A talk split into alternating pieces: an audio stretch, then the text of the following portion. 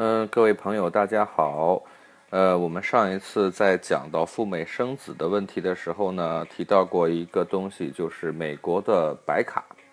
呃，那么我们说这个，呃，去年的三月份啊，就是二零一五年的三月份，然后为什么 FBI 打击这个美国的月子中心，打击洛杉矶的月子中心？呃，其实就是因为这个，呃，占用美国福利的这个白卡曝光。啊，医疗白卡这个事情呢，就很多人知道了。呃，其实其实这段时间呢，一直有这个有有一些这个呃父母啊，就是爸爸妈妈在微博啊，还有微信上向老程咨询说，呃，去美国就医是不是不要钱呢？啊，还有房东跟他讲到到这个洛杉矶可以申请白卡，然后生孩子的费用不用自己出钱。碰到这样的问题呢，我就会很详细的跟他解释。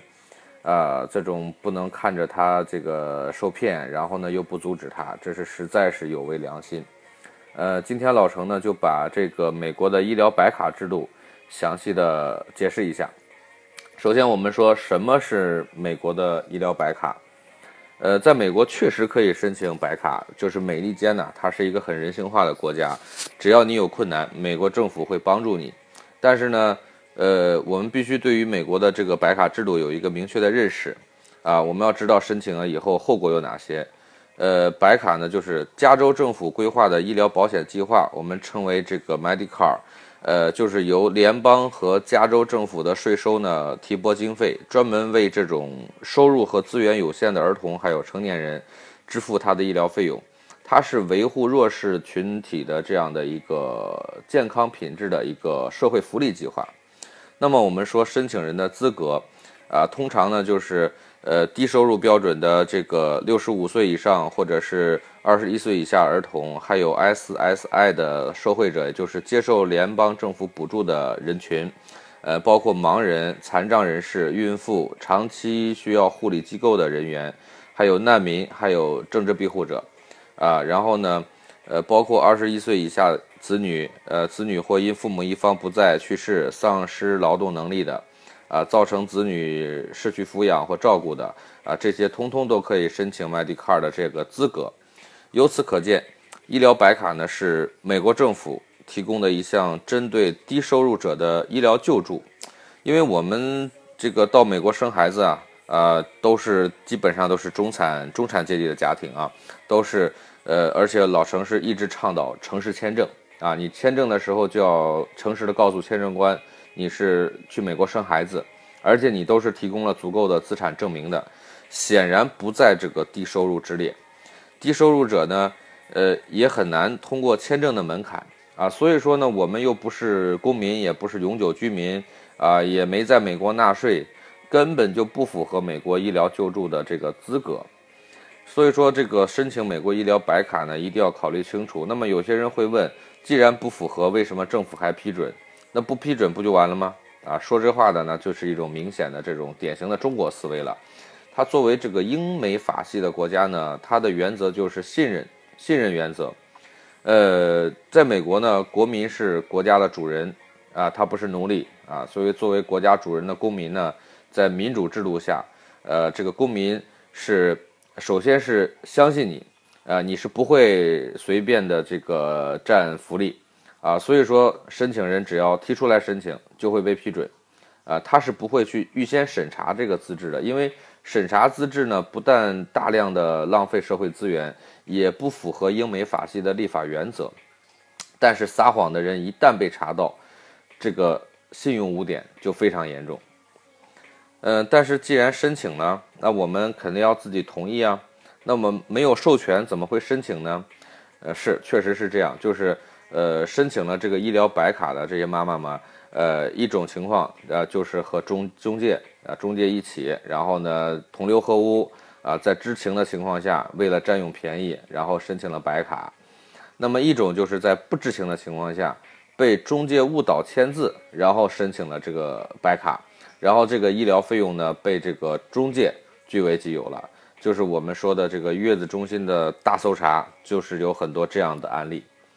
呃，其实申请医疗白卡呢是需要很多手续的，一般是需要十二种证明文件，呃，这些文件呢，这个呃需要需要呃找找一种来进行提供，比如说驾呃申请人的这个驾照啊，呃出生证明啊，这个护照啊等等，还有包括他的居住地址啊、水电费单呐，啊，包括他的一些这个呃薪资收入啊等等。所以说他的这个提供的呃十二种的这个呃这个证明，呃，他不是说全部都要。啊，只需要一种就可以了。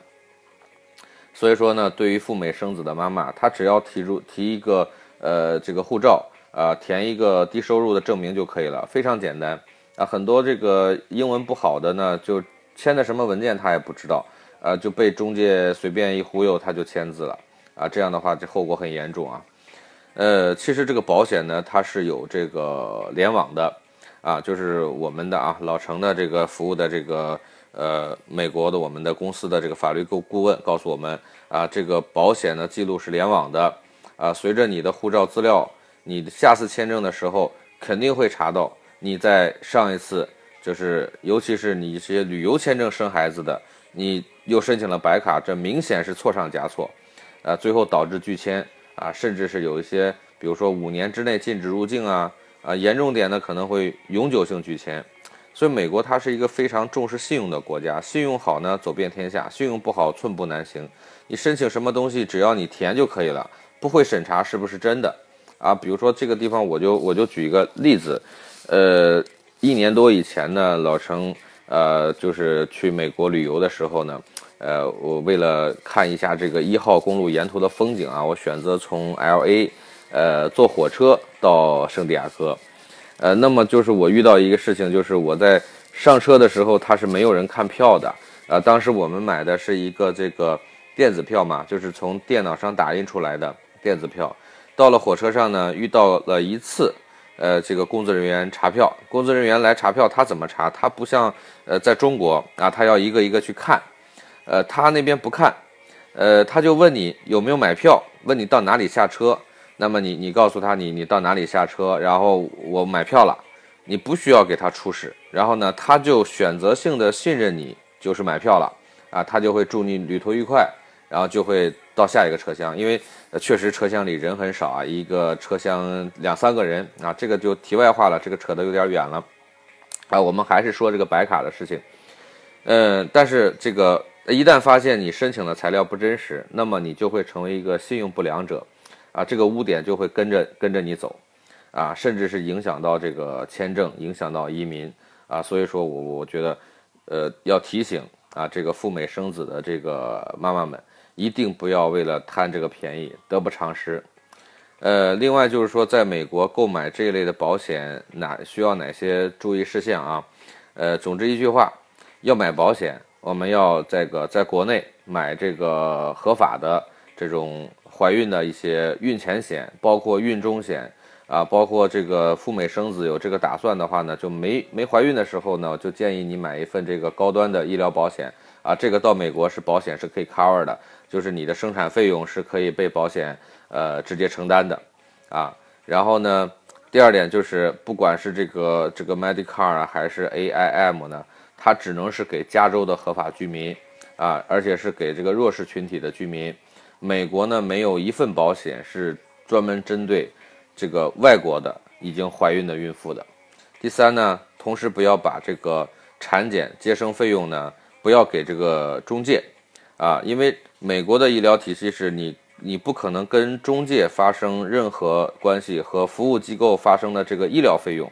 这个医疗费用一定是直接针对于医生和医院的。我们刚才讲了这个美国的。呃，医生和医院它的体系是分开的，对吧？所以说它就涉及到这个医疗费用，医疗费用是一定是给医生的，然后给麻醉师的，它是分开的嘛。然后呃，给这个医院的，它是都是分开的。呃，你不要把自己的这个护照信息随便泄露出去，也也不可能有任何一个人能有权利来接收你的医疗费用。呃，另外呢，这种骗保的情况呢，在加州以外的月子中心也很多。啊，尤其是这个生产费用，这个呃，其他地方啊，有很多地方，纽约啊等等这些地方，生产费用甚至是洛杉矶的好几倍，